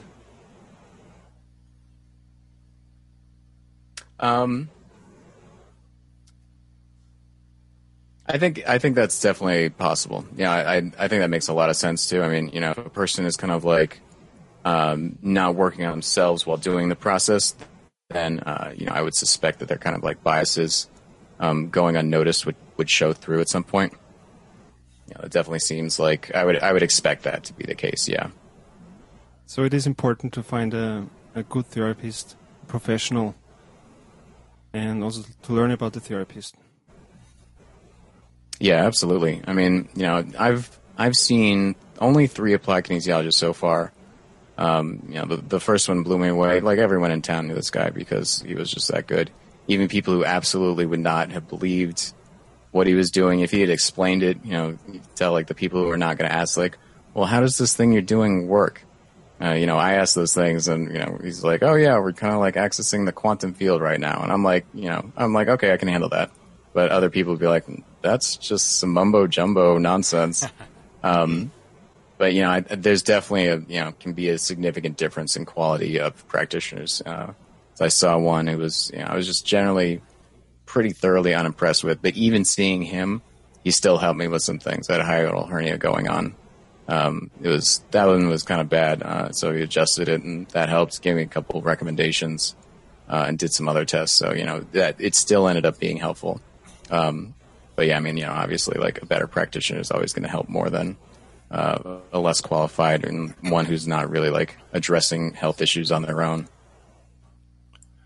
I would imagine that the results would be an indicator too. I mean, if you had somebody who was just completely BSing, you know, and like, oh, I can feel that you have something going on, you know, but they weren't really in tune with the actual practice, you would not get results, you know, from that diagnosis that you got. Right. And on the other hand, for the individual seeking to get treatment, would you say that a non-anticipatory state of mind influences the effectiveness of the treatment? Yeah, I mean, definitely. You know, because I think that's part of the process in terms of getting the data. Because, yeah, it's, you know, not anticipating the outcome, being open to, you know, kind of whatever possibilities they are, even if they don't make any sense. You know, it's those things I think are, you know, where kind of like the intellect is coming in and being like, well, you know, based on everything I know, the answer should be this, that, or the other, or it definitely shouldn't be these things. Whereas the body might indicate a response that, you know, is kind of outside of that realm. You know, kind of a specific example of that. I took iodine and selenium to an applied kinesiologist. I was like, well, how much should I take? And, you know, a lot of the theory we were reading behind it was basically, you know, you don't want to get too much selenium. Otherwise, you know, you'll have a selenium toxicity problem. And obviously that's going to be true, you know, at some level. But the recommendations we were reading were pretty strongly on the side of don't take more than 200 micrograms a day. I went to him. He's like, take 4 of these a day. So it was like 800 micrograms or, you know, almost a milligram. Take 4 of these a day for a month, and then you'll be set. That'll correct the imbalance. So, you know, that dosage then was outside of that realm of like the scientific theory. And that's kind of like why I want to see more, you know, why I'd like to see more people kind of like getting these results and networking about them is, you know, like, okay, like I saw an applied kinesiologist and he tested me for this. And then, you know, as a testable hypothesis, I then did that and it worked out well, or it didn't work out well, or I had these positive things happen or these negative things, stuff like that. And even with iodine, you know, he gave me a range. The dosage was a range. He's like, don't take more than 18 drops of the 2% a day. Don't take less than 10. I was like, okay, that's my dosage then. I have a question about the dosages. When you say that he tells you to take it for a month and then you stop after a month and you don't take it anymore after that, is that kind of what the approach is, or? Yeah, generally speaking, yeah. That, I mean, it's a fascinating thing to think about. And, you know, again, even in, you know, if we're dealing with like a quantum kind of like information field, then, you know, how long do you take it exactly is an odd question, especially if it's linked with like emotional issues. You know, I think at least tying into the emotional issues that, you know, healing the body can help heal emotional issues. They can, you know, again, kind of like correcting the field out from the body. But yeah, I mean, you know, in my experience, it was, you know, take this for this amount of time and then you don't need it. And I thought of that kind of as like learning the lesson of like whatever, you know, I was like supposed to learn while I was like changing my body and my way of thinking during this process. And then at times, you know, it seemed like I didn't always learn the lesson so well. I might have to go back and take some more of something, or, you know, whatever. There was another really fascinating kind of thing, while working with him. So, you know, this is again kind of like the testament to like, I think where like the place, the intellect lives in terms of like diagnosing, problems like this. You know, because I was, you know, low carb for years. You know, I was zero carb, I think for a year. I was like, I'm just going to do the whole zero carb thing. Like forget carbs. I don't need them.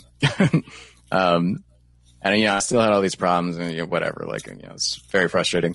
But, you know, I had that amount of time where I was like, okay, so I'm zero carb, you know, basically, like, I think I've had mold in the past, you know, candida overgrowth. If I had mold, it should be dead by now. One would think, but, and that's the but is where things get interesting. You know, I went to him and he's like, okay, like, you know, I think I got mold. Do I have mold? And he's like, yes. Well, so that one is extremely simple. You just put your first two fingers in your belly button and then do a muscle test. And that indicates if you have mold or not. Really? Yeah. So he runs that test. And I do. And so, you know, I'm like, okay, you know, well, these two things, you know, I got this supplement. I brought him a supplement. And I'm like, will this take care of it? And he's like, it will. And I'm like, great. How long should I take it for and how much? So he gives me a dosage. It's like 2 pills, 2 or 3 times a day for 2 months. And he says about 2 months. And I'm like, what does about 2 months mean? What is this kind of, give me some kind of specifics or something. How will I know when I shouldn't take it anymore? But this was remarkable because at this point, and his results at this point, you know, were just so consistent, you know, it didn't really matter to me whether what he did worked or not because his, you know, he just kept getting right answers. And so, you know, I was convinced of these things. And then, so I start taking it. And it was astonishing. It became very, very clear how much it impacted my thinking. Because basically, you know, a person might walk around the average day and, you know, you got automatic negative thoughts or the negative interject. And they're going to kick in sometime, depending on a person's life circumstances, both at the time and from the past. And you know, a bunch of them just basically vanished. You know, it's like a whole huge portion of my negative interject was just ripped out. You know, it was just gone. You know, no longer there.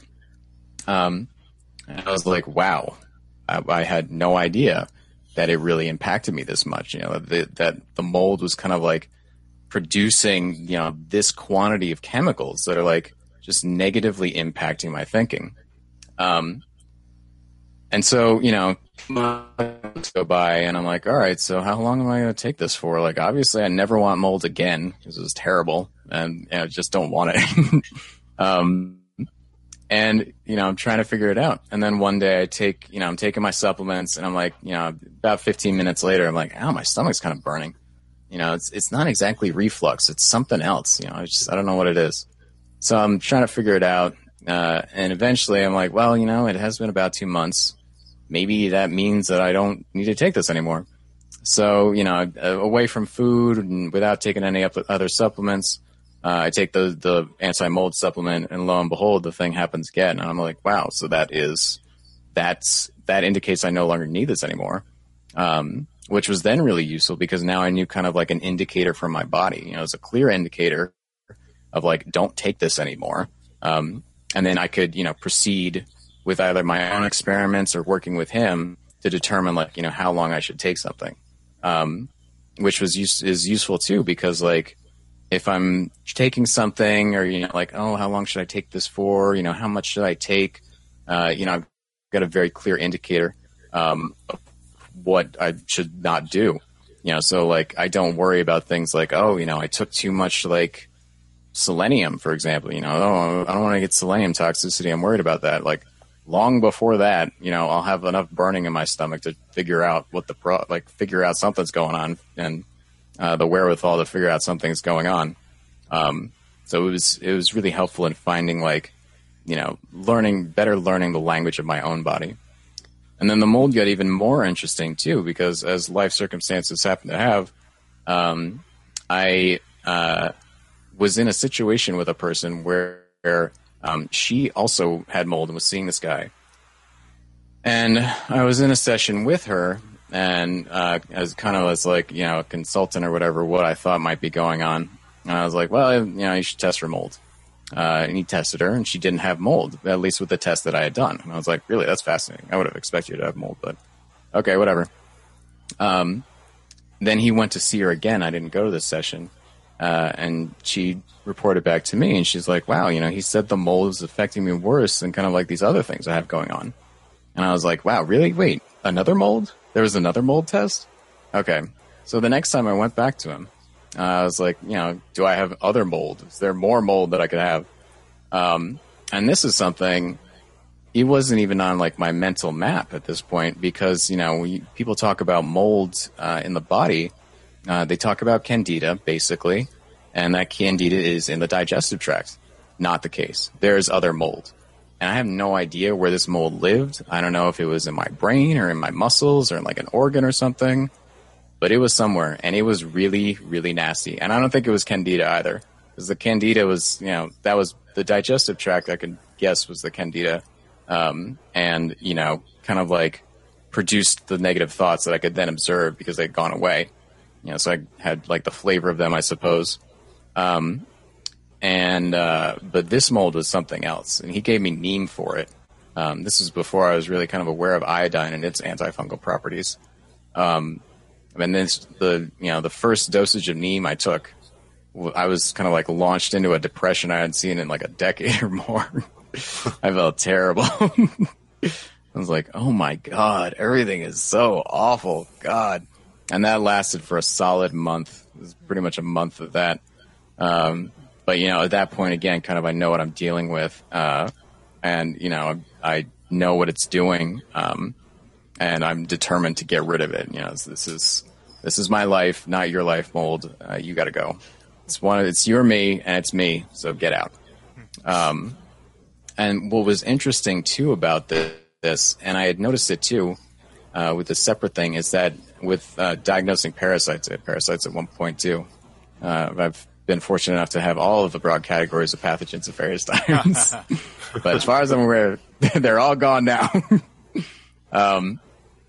You know, during this month, like, you know, basically like in working with this chemical addition of neem to treat this chemical problem, you know, I have an emotional response. You know, I'm terribly depressed.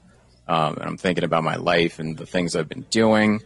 And I started making, you know, kind of dramatic changes in my life.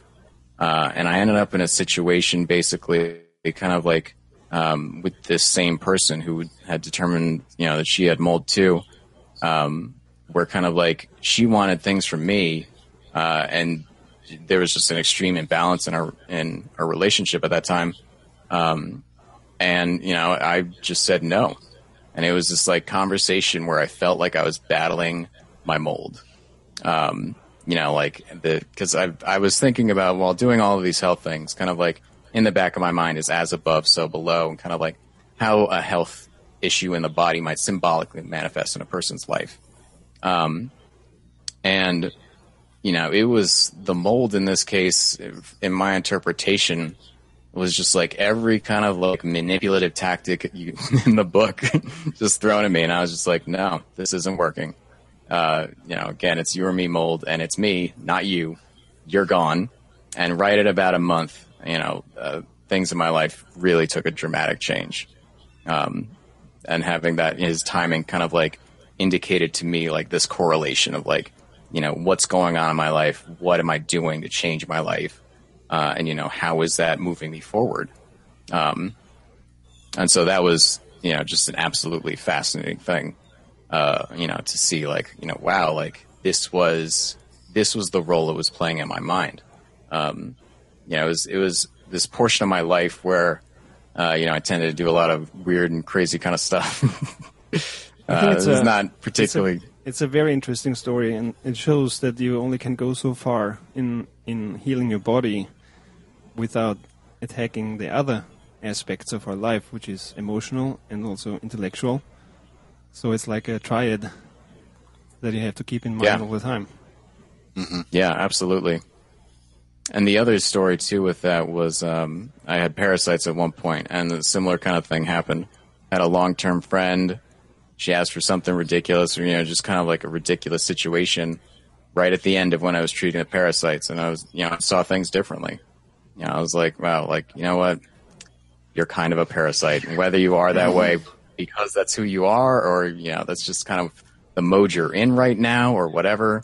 Like, this relationship isn't serving either of us. You got to go. Mm-hmm. I'm going to say no again, and that's the end. Well, So, Fox, we're coming to the end of our time. I wanted to wrap up with one last question because you're obviously very, very passionate about this and you've had a lot of experience as a patient. Would you ever consider dropping your computer work to become an applied kinesiologist yourself? I have thought about it. It's something, you know, I'd like. I think the approach I've been taking right now, at least, is, you know, kind of just learning as like an armchair amateur applied kinesiologist or something. But would I do it? You know, I would. I've thought about it. You know, I'd have to go to school to be a chiropractor, and that'd probably take about 8 years. So I'm not sure I want to make that commitment versus kind of like, well, I have a limited subset of things, and, you know, maybe I can be useful in some other way, or even develop another technique that's useful in another way. You know, I'd like to be able to diagnose people remotely. So that's something that's kind of on my mind. You know, yeah, and I'm also exploring other medical systems too. I mean, you never know. There could be something even better. So we'll see, I guess. Okay. Cool. Well, thanks a lot, Fox, for being on. We really appreciate it. This was a fascinating show. Yeah, thanks a lot. Thank you all for having me so much. Folks. Thank you. Totally. Let's go to the pet health segment for today. If you guys are down with that, Zoya has a bit for us about kinesiology for pets, which should be awesome. And when we come back, we have a recipe that we mentioned last week for cranberry barbecue sauce. Yes. Ooh. Okay.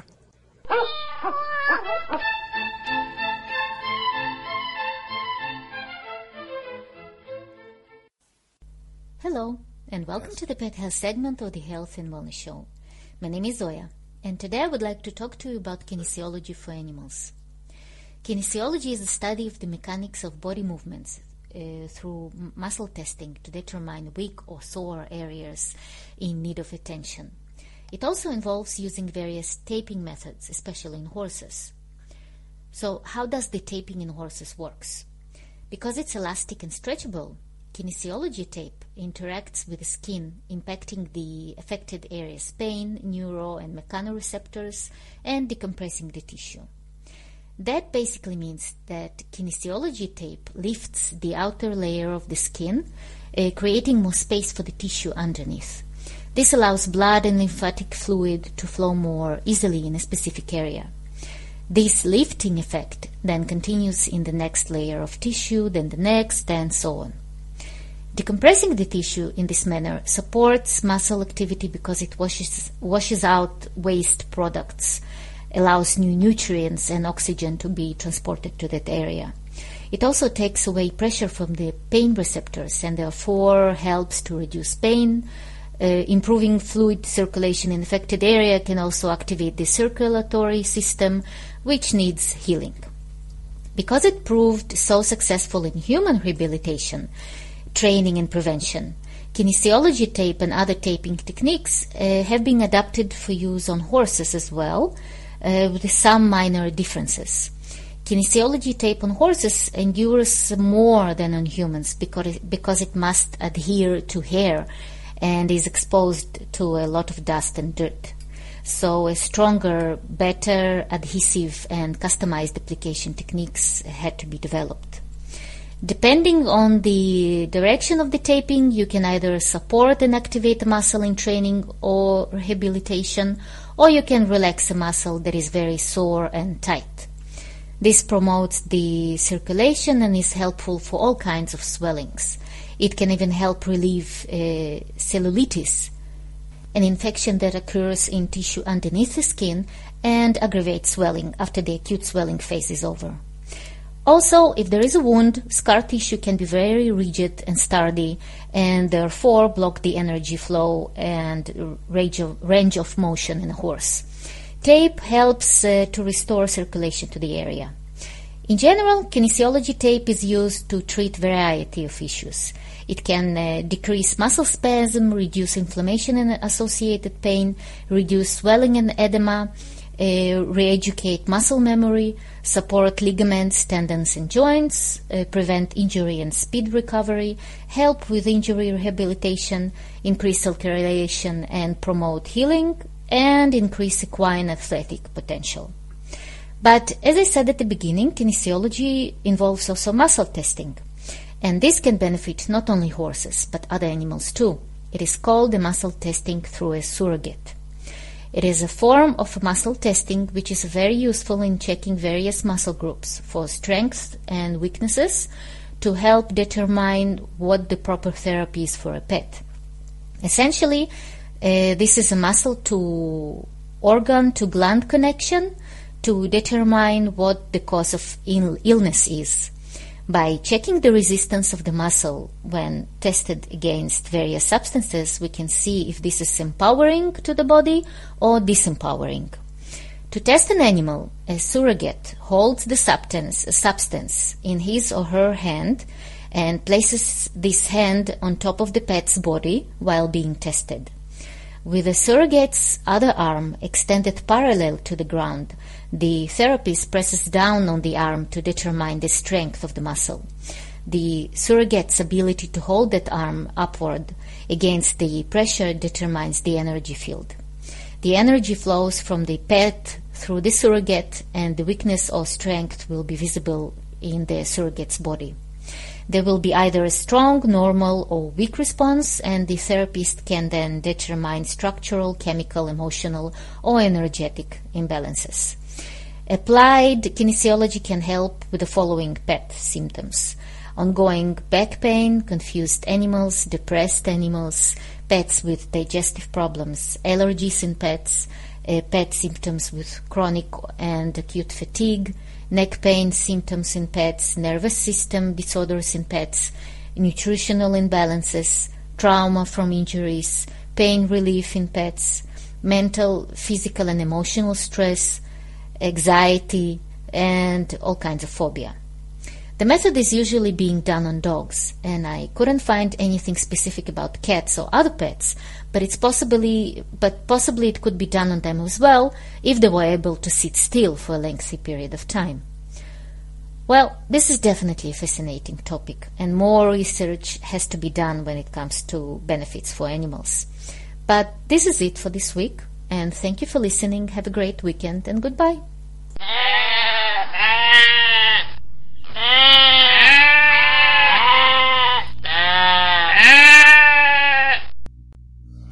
All right, thank you, Zoya. That was awesome.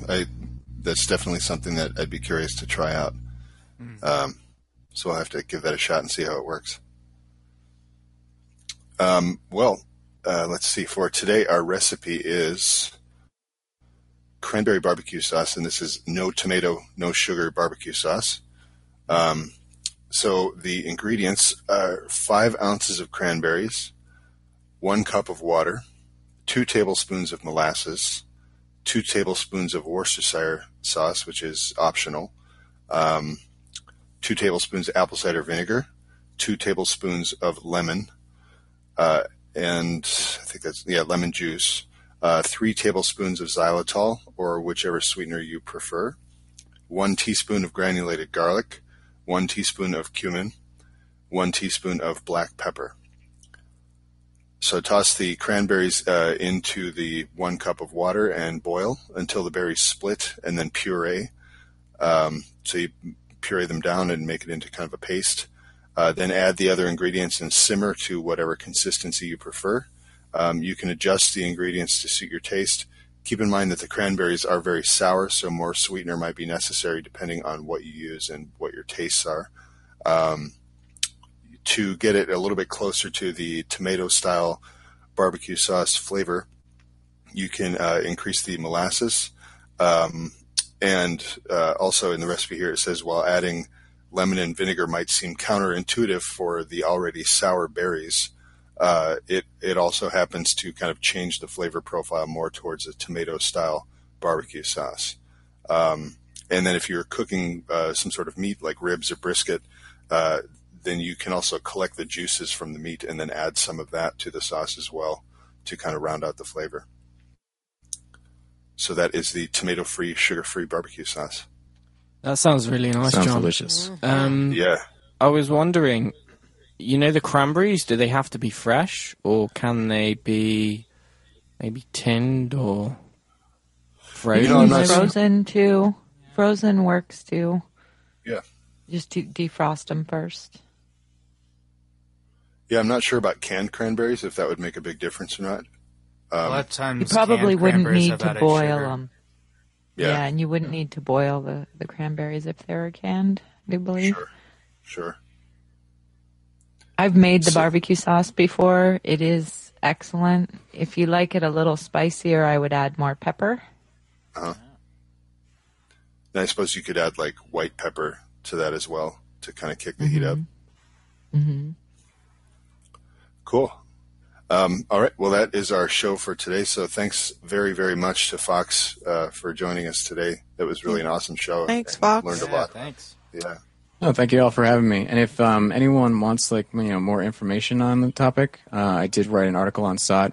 The title is the SOT Exclusive: What is Applied Kinesiology and What Can It Do for You? We've got some more resources there. But thank you all for having me. It's been a great time being on. Great. I hope everyone, you know, is healthy and happy. Yeah. And we're going to have you all experiment on us, do some muscle testing, and the dogs and the cat and the family. Yeah, if you want to do some fun practice on distance diagnosis, I'm volunteering for that right now. All right, I'll do it. Cool. Sounds great. All right, well, thanks to our chat participants, and thanks, Mikey, too, for sharing your testimonial about kinesiology. Really appreciate everybody participating today. Be sure to tune in to the SOT Radio Show on Sunday at noon Eastern Time. And if you are not in the Eastern Time Zone, just go to radio.sot.net on Sunday, and the time will be shown there for whatever your time zone is. And just hope everybody has a really great weekend, and we will be back next Friday. Bye, everyone. Bye, everybody. Bye, guys. Bye. Bye.